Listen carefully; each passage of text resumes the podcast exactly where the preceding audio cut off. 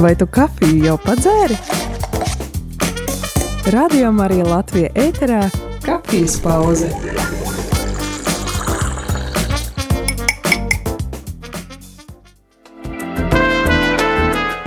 Labrīt, labrīt, radio Marija Latvija klausītāji. Labdien tiem, kuri jau ir pilnās parā dienas uh, pienākumu, uh, savos dienas darbu pienākumos. Un, uh, ja nu kādam ir brīvs brītiņš, tad aicinu tevi ieklausīties šī rīta sarunām. Tu klausies kafijas pauzi un kopā ar tevi šeit studijā esmu es Aija Avotiņa un blakus man ir kāda viešņa.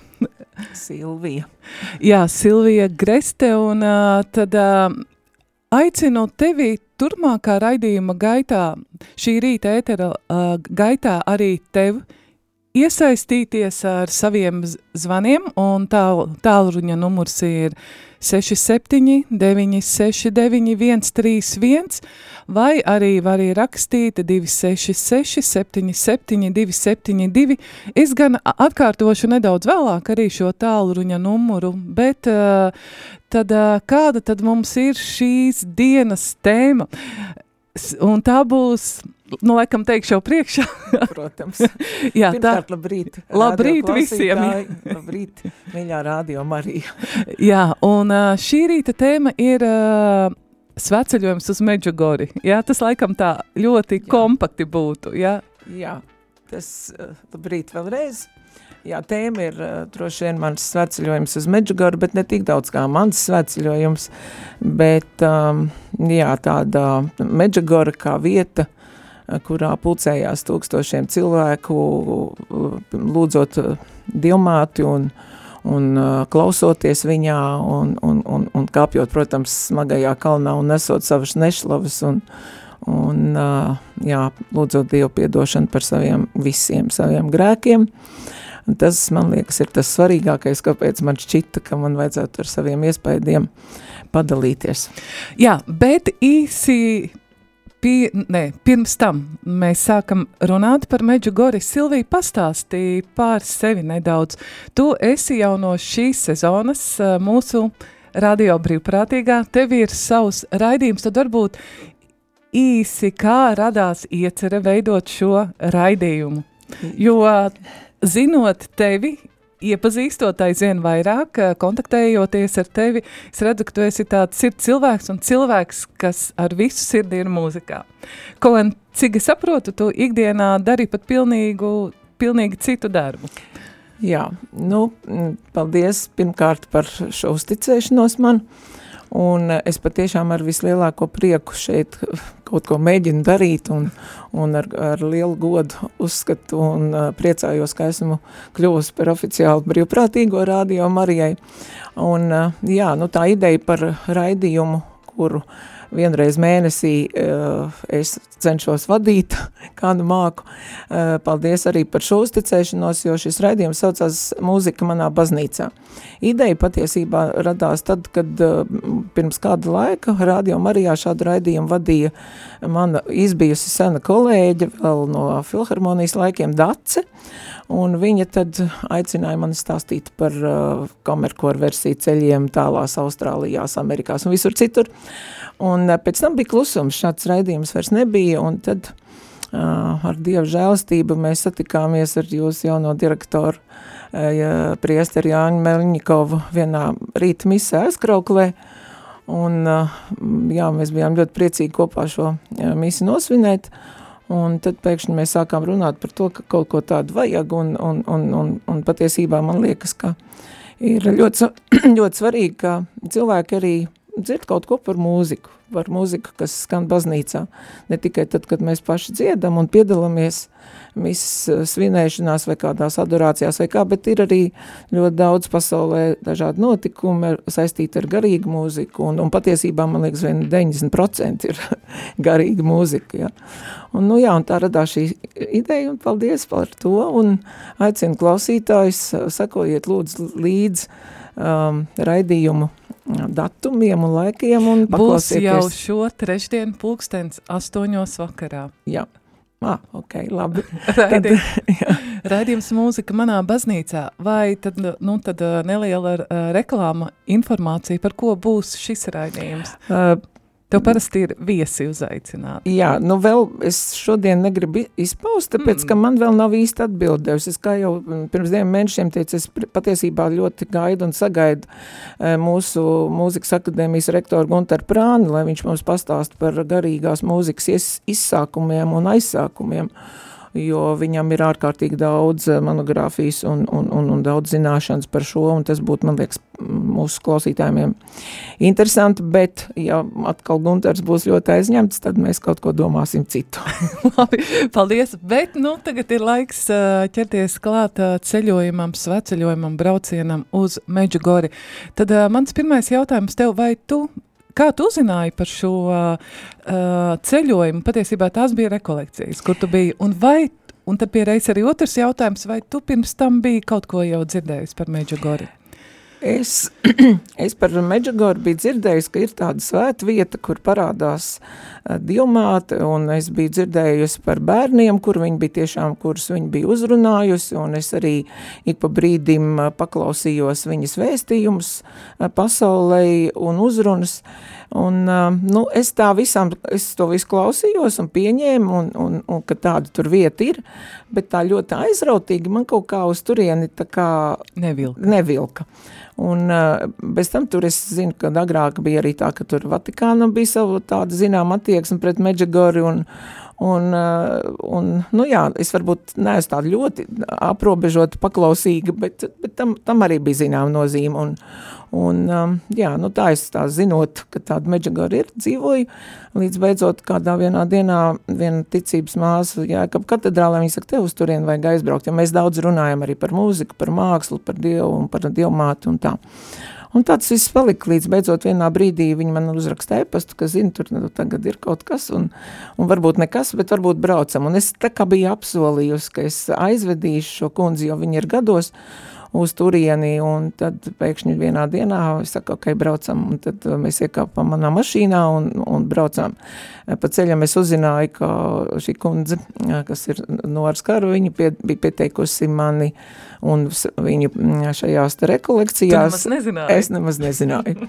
es braucu vienkārši uz vietu, drusciņi paskatījos pa ceļam kaut kur pa vakariem, kad bijām viesnīcā, kas tas ir un kas tur notiek, un, un īsti nezināju. Brauc tā, tā, tā pilnīgi, nu, jā, kā būs, tā būs, un, un jāsaka, ar pirmo svētību, kas bija Liepājas, Liepājā, ko mums deva biskaps Stulpins astoņos no rīta šim ceļam, manī kaut kas iekšā, es nezinu, kas tas bija, kas notika, bet, bet jā, Tas, un tad tas tapa svētceļojumi, bet pirms tam tas bija tā, nu, jā, braucam.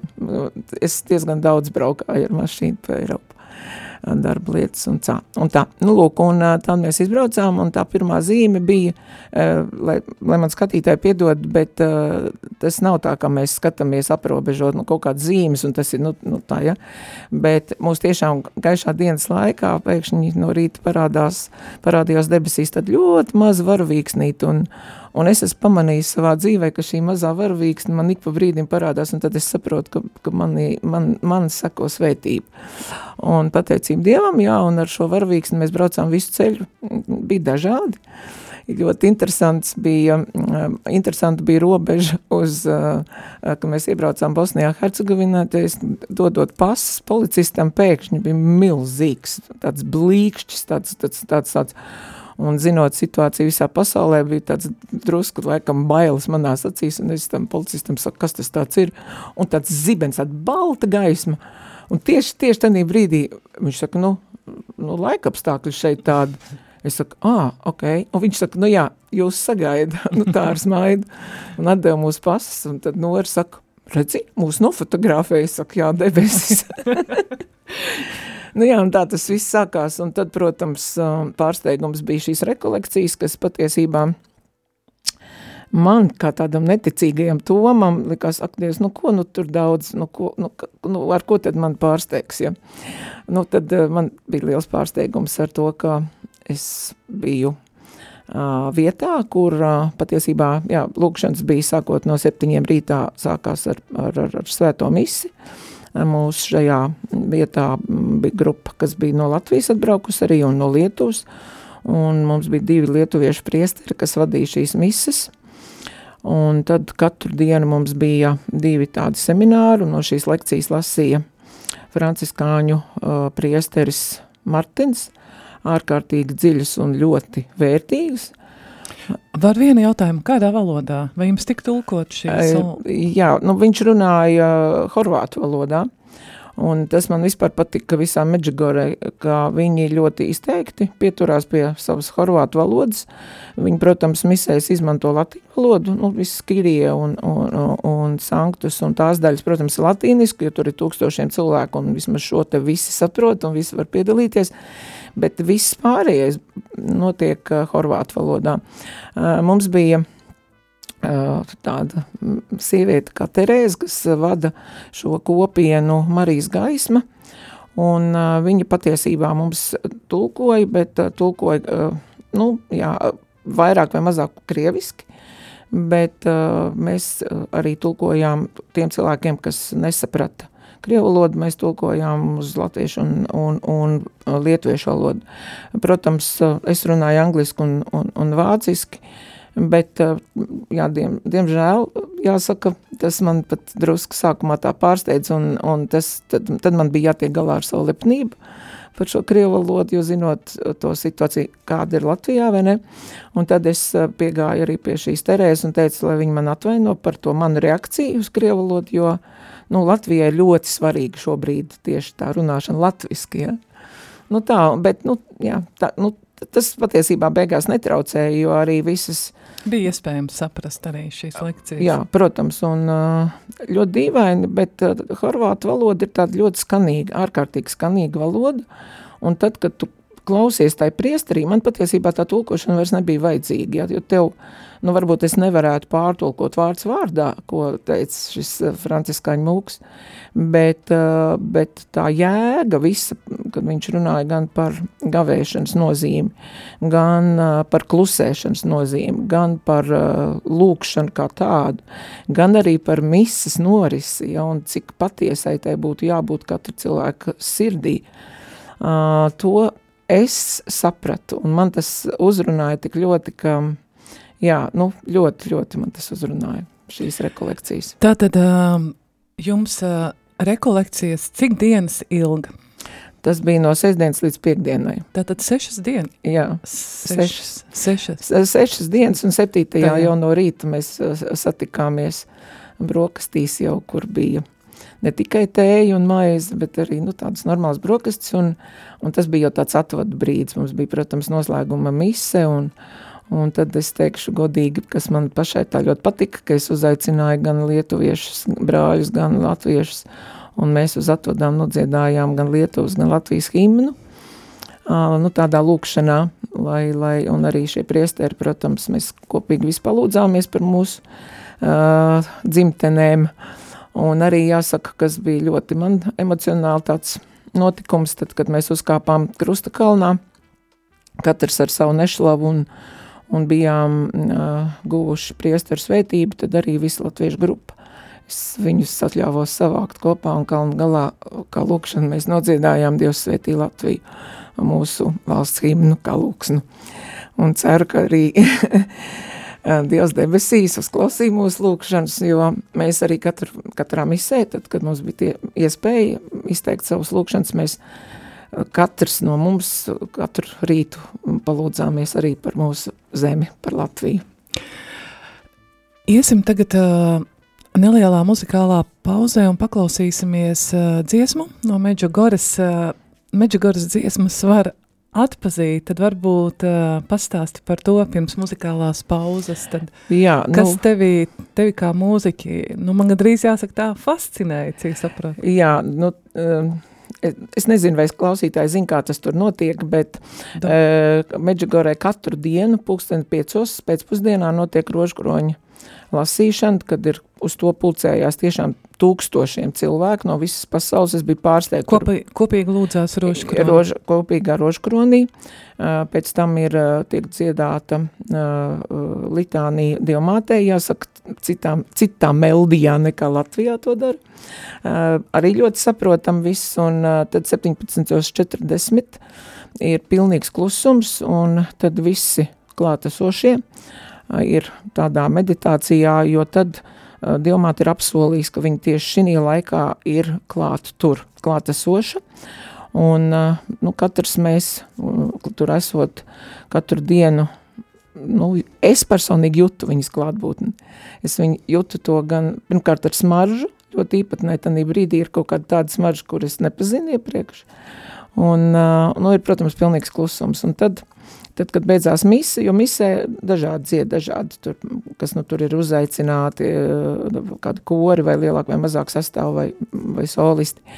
Un tad pašās beigās mm, notiek tāda lūkšana, un tad spēlē uh, Medžigoras, tur, cik es saprotu, viņi ir pastāvīgie muzi muzikanti, muzi tādi mūziķi, un, uh, jā, un, un, un tas sākās ar šo dziesmu, kur, kas tagad skanēs, uh, un uh, adorāmus te uh, domina, un, nu jā, tad tas mani uzrunāja tik ļoti, tik dziļi, kad, um, jā, un arī šī violniece, kas tur spēlē patiešām ar sirdi, tās improvizācijas ir katru dienu citādākas, un tas ir, nu jā, es aicinu klausītājus ar kafijas krūzi, es saprotu, ka ir pirmdiena, kad ir dinamika, bet ieklausieties, varbūt šis jums dos kaut ko labu arī šodienai.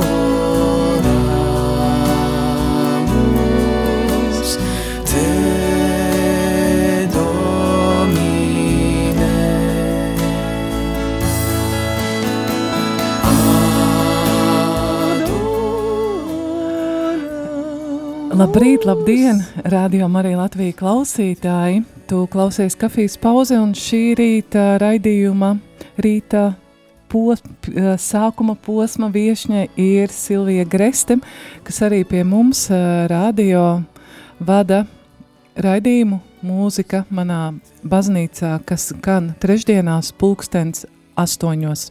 Bet es aicinu arī tevi klausītāji iesaistīties uh, šajā raidījumā un uh, zvanot uz tālruņa numuru 67 969 131 vai arī rakstot 266 77 272 un varbūt kādam no jums ir uh, pieredze ar ko jūs esat uh, gatavi uh, padalīties ar mums, pastāstot.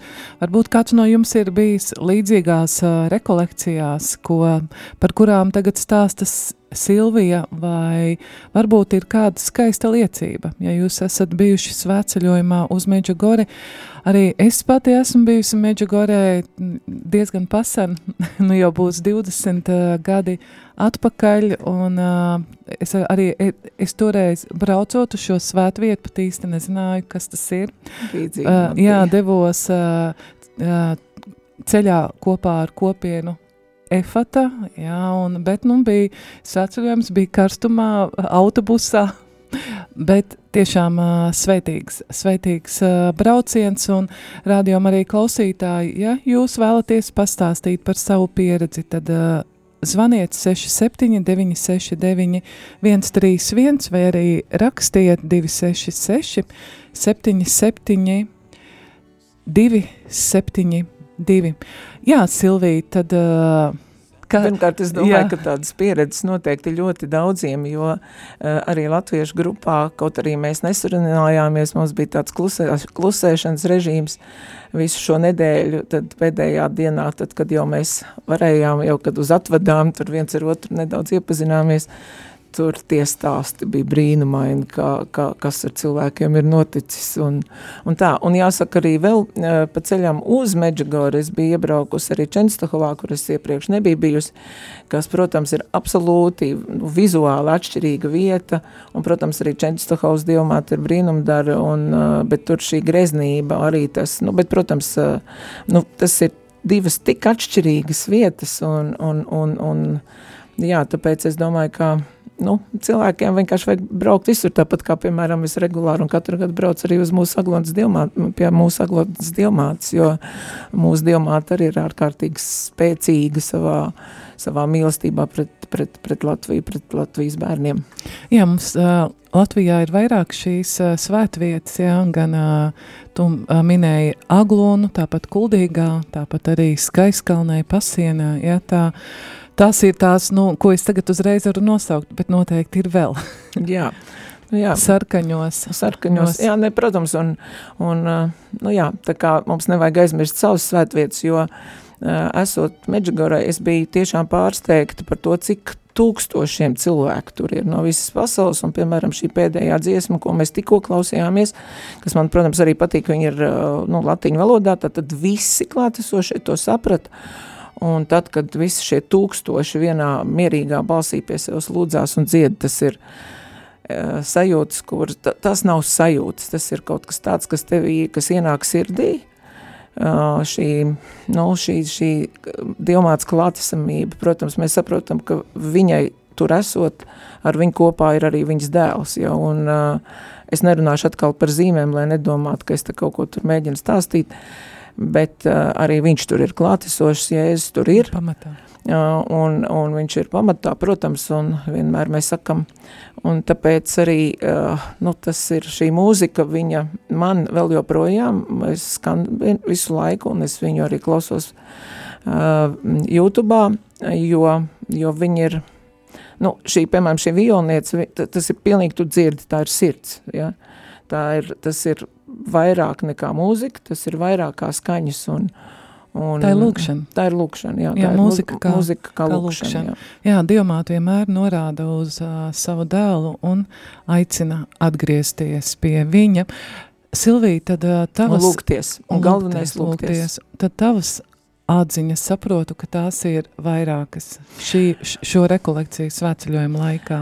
Jā, protams, mums uh, ļoti interesants uh, uh, franciskāņu mūks, kas mums lasīja lekcijas, nu, tādas pārdomas faktiski dalījās. Viņš arī vairākas reizes vadīja misas un lūkšanas pēc misēm šīs federācijas, un tas arī bija iespaidīgi, cik dziļas ir šīs lūkšanas un uzruna visai, visiem cilvēkiem. Viņas, tu pilnīgi saproti, ka tas nav ne iestudēts, ne, ne iepriekš, varbūt pārdomāts visticamāk, bet, bet tas, tas viss, viss šīs te nāk no sirds.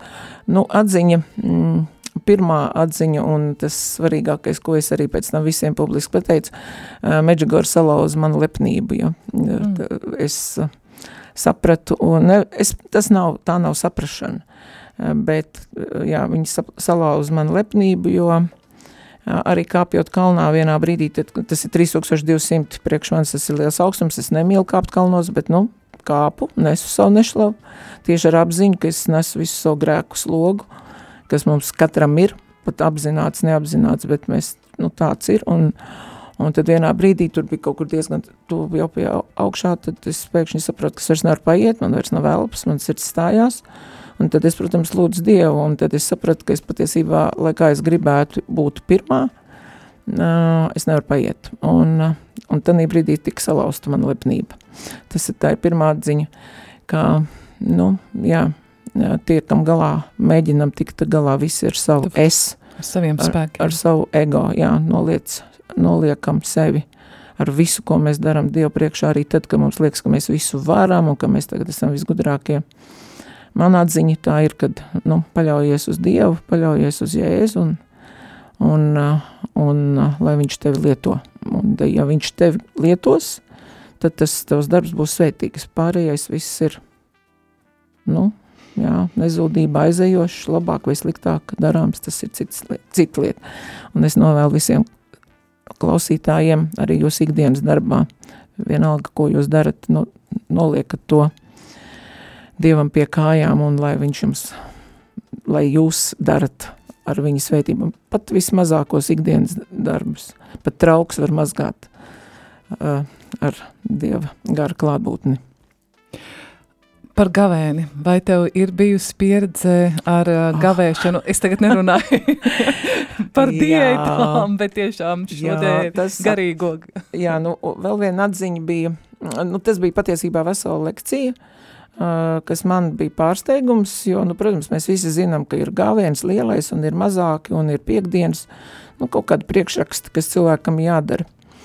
Bet, um, nu, tā svarīgā lieta arī, man tas bija tāds, nu, negluži jaunums, es pieņemu, ka ļoti daudziem klausītājiem tas nav nekāds jaunums, un viņi droši vien, to dara, bet gavēni var, to, tā ir arī lūkšana uh, nodomā, un uh, kā aicināja arī Terēza, šīs kopienas vadītāja, ka uh, mēs varam gavēt, uh, nu, ikdienā tad, kad mēs gribam kaut kādā nodomā, Un tas nav tāpēc, ka nu, es tagad neēdīšu gaļu vai gribu nomest lieko svaru. Bet uh, gavēns tas ir arī, nu, kā lai pasaka, mēs atsakamies.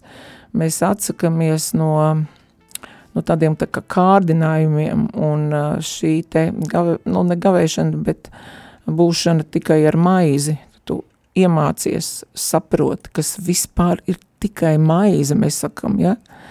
Bet tad, kad tu viņu lauzi, un uh, lēni ēd, jo tas ir vienīgais, ko tu ēd.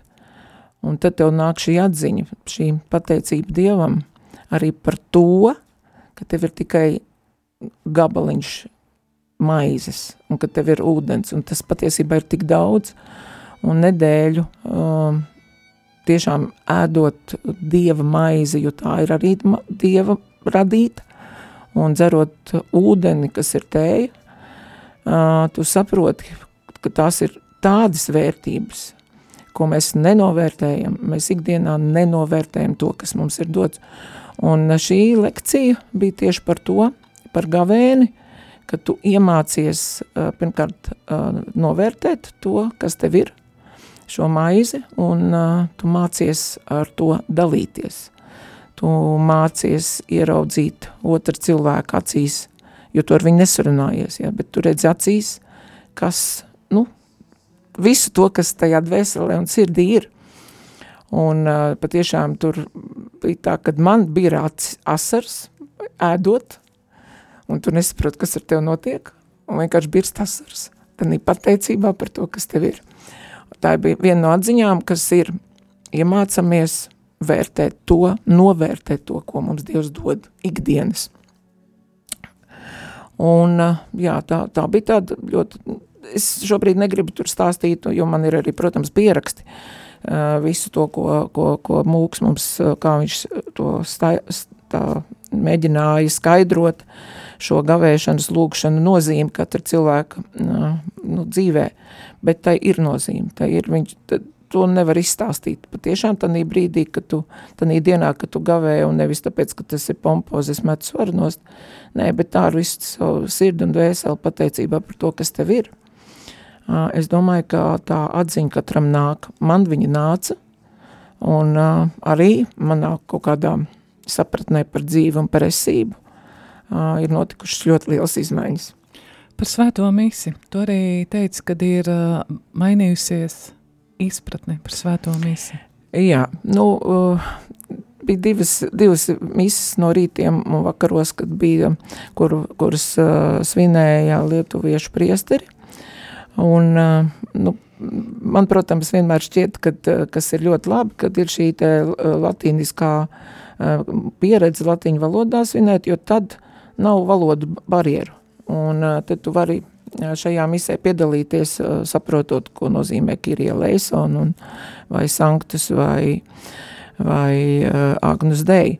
Un, protams, tēvreiz mēs skaitījām katrs savā valodā un tā, bet arī mises, viņas, nu arī tur bija, tieksim tā, kā Mūks teica, ja, ka, ka, ka cilvēkiem vajadzētu šajās misēs piedalīties atkal ar savām lūkšanām, nevis tā drusku formāli, no ir svētdiena, un es tagad man jāiet uz baznīcu, bet iet pat tiešām ar tādu īstu sirdi, ko mēs tur centāmies arī iemācīties, un es ne tikai iemācījos, bet man arī šī te sajūtas, tā, tās nav sajūtas, tas ir kaut kas daudz dziļāk, un tas atnāk vaļā, un to es tajā dievkalpojumā, man patīk teikt, ka tas ir dievam kalpojums, ja, un tas ir ne tikai eh, priesteriem, ne tikai klostermāsām, bet visiem tas ir dievkalpojums, un tad, kad tu pats stāv tur, starp tūkstošiem un piedalies Dievam kalpošanā ar, ar visu savu sirdi, tad nu, tā ir vērtība.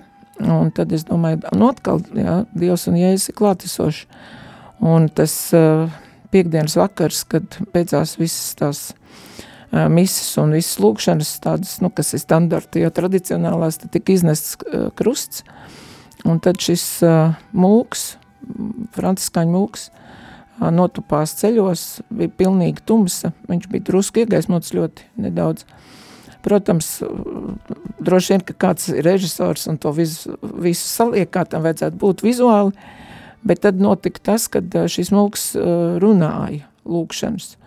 Un uh, es pieņemu, ka tas varbūt drusku bija kaut kāds sagatavots, nu tādas sadaļas vai kā, bet tas nāca ar tik dziļu, nu tādu sarunu ar Dievu, un tas uzrunāja, un tur mēs bijām visi šie tūkstoši klātesoši, viņš runāja mūsu vārdā, un tas bija tik dziļi, kad, um, um, nu jā, tā, tā, tā Dieva, pies, tā Jēzus piesišana krustā, un tā uzrunāšana, un tā pateicība, un tā, tā, tā lūkšana arī par to, ka viņš taču uznes uh, krustā katra mūsu grēkus, tas bija kaut kādā veidā tik ļoti uzrunājoši, un dziļi, Jā, un es, tas ir tas, pēc kā es ļoti ilgojos, pēc šāda dziļuma, kad tu aizēji uz uh, kopīgā lūkšanā, to es ar saviem draudzes uh, locekļiem vai citādi, ja, ka tas, nu, jā, nevajag steigties, nevajag skriet, nevajag domāt, ka pēc pusstundas man jau jābūt kaut kur citur,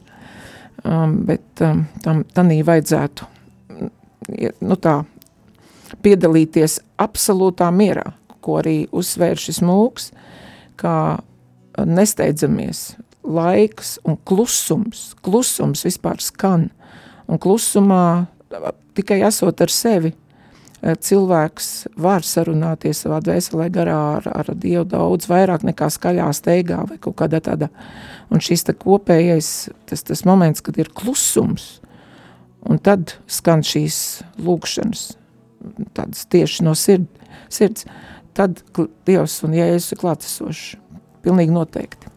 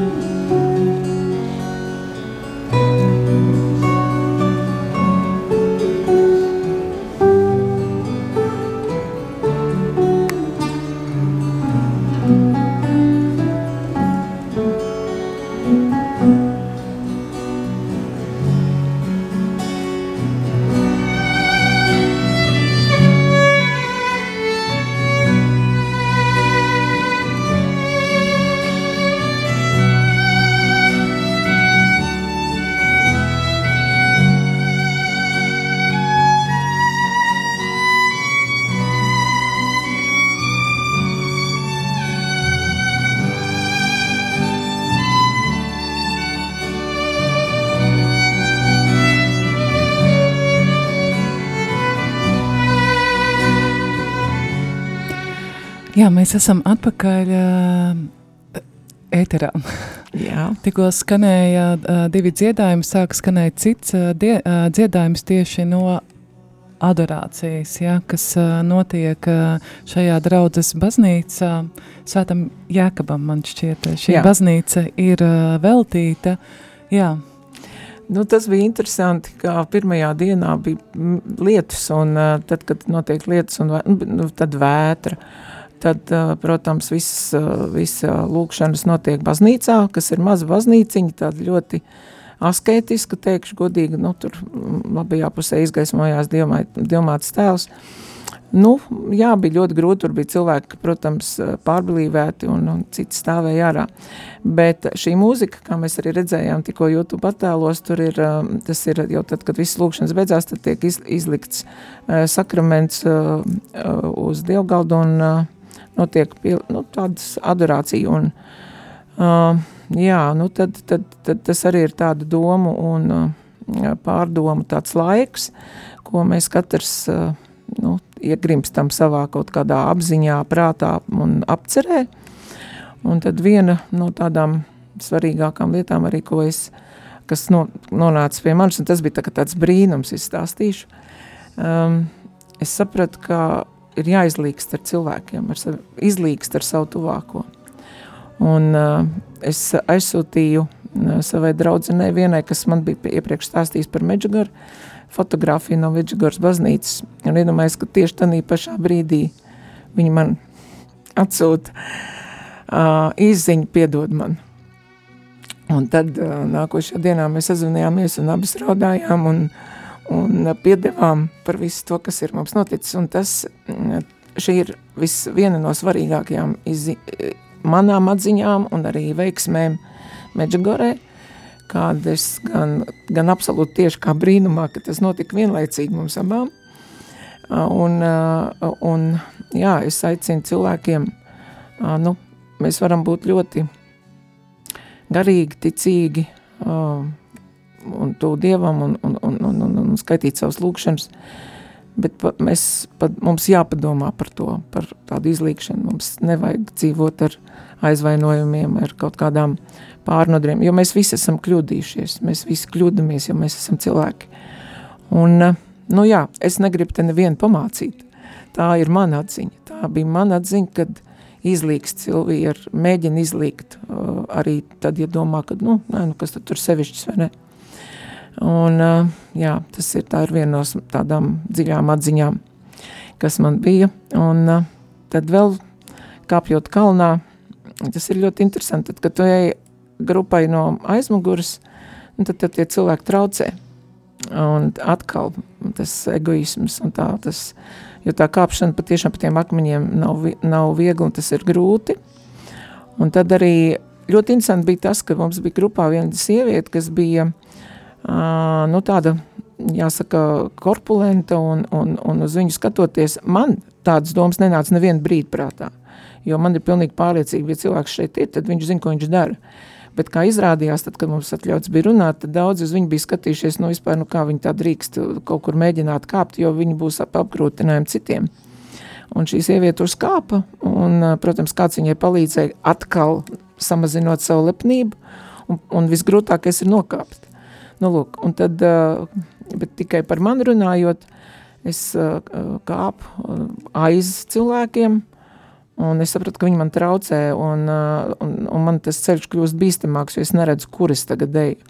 Un tad es ļoti ātri uh, dziedot, sveicinātu Mariju, uh, bet dziedot, ātri, ātri, ātri uh, apskrēju viņus visus, uh, cik no ātri tur to var izdarīt, visu šo grupu, un gāju pa priekšu. Un tā atziņa ir tāda, kad, ja tevi aicina Dievs, un viņš ir nolēms, ka tev ir kaut kas jāsasniedz, tad nevajag baidīties, vajag uz viņu paļauties un iet uz to mērķi un iet ar pārliecību, jo tā, ir, tā bija mana atziņa, ja? nu, Dievs gribēja, labi, Dievmāt aicināja man uz šejieni, tad man te kalnā ir jāuzkāpj, un man ir jāuzkāpj, un ja viņš mani sauc, tad es kāpju un nebaidos, un, un, ej, un to es aicinu uh, klausītājiem, uh, tā kā ir pirmdiena, tā kā ir kafijas pauze, nebaidieties, ja jūs savā sirdī zinat, ka jums kaut kas jādara arī tad, ja kaut ko negribās darīt, vai mēs arī dažreiz izdaram kaut ko šķērsām. Tas nekas, nožēlojam, palūdzam, lai mums ir Dieva svētība, nebaidamies, kāpjam savā kalnā, katrs un jā, savās lūkšanās, un, jo Dievs ir vienmēr klātesošs.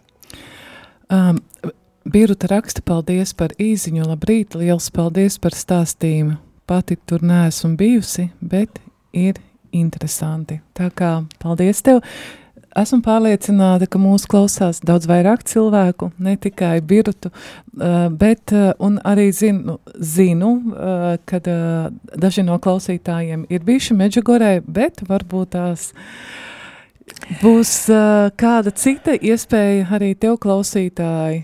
Ir jāpadomā padalīties par šīm ten pieredzēm ko mēs gūstam svētceļojot? Nu, jā, es jau raidījuma sākumā teicu, ka es esmu savā dzīvē arī pateicīga Aglons Dievmātei, ka viņi ir mm, uzklausījis manas lūkšanas, un, jā, un tā viena no atziņām, starp citu, arī lekcija bija par rožkroni. Arī rožkronim ir ļoti liels spēks, un vajag to tiešām skaitīt nodomos, un vajag, vajag lūgties, un jā, bet tas svarīgākais ir nu, paļaujamies uz, uz to, ko Dievs mūs aicina, mēģinam viņu saklausīt, un tad lūkšanas jau ir pakārtotas. Un, jā, un tā svarīgākā lieta visiem klausītājiem tur patiešām bija arī no Latvijas cilvēki, kas, kas vienkārši bija tā kā ekskursanti. Ticiet, man tur notiek Dieva brīnumi, bet es pieņemu, ka Dieva brīnumi un Dievmāts brīnumi notiek visur tur, kur mēs lūdzamies un, un kur, kur Dievmāti un Jēzus ir mūsu kungs un viņš mums ir klātesošs. Tā kā lai jums ir brīnišķīgi klausītāji. Lūkšana. Silvija, es lūkšu tev šo kafijas pauzi ar mm, lūkšanu noslēgt. Mīļais Jēzu, tu esi mūsu kungs, mūsu dievs. Mīļā dievmāte, tu esi mūsu Dieva māte. Tu esi arī mūsu māte. Mēs lūdzam tevi, aizlūdz Dievu par mieru pasaulē, aizlūdz Dievu par mūsu valsti, aizlūdz Dievu par katra, ikviena cilvēka dzīvi stundu, minūti, un esi mums klātesošs arī tad, kad mēs vienkārši dzīvojam. Jā. Amen. Amen. Paldies, klausītāji, kad bija, bija kopā ar mums. Paldies arī tev par tavu ziedojumu, jo pateicoties tam, tu vari dzirdēt šādus liecību stāstus. Tu zini, ka Radio Marija nav komerciāls radio, un mums ir nepieciešams arī tavs atbalsts. Paldies, Silvija, ka tu biji kopā, ka tu atradi laiku būt šeit, ka varēji piecelties. Izdzēri savu kafijas krūzi kopā Paldies, ar mums. Paldies visai komandai un jā, nu, būsim kopā savās lūkšanās. Nu, kafijas tas ir iztukšota. Šis bija raidījums Kafijas pauze.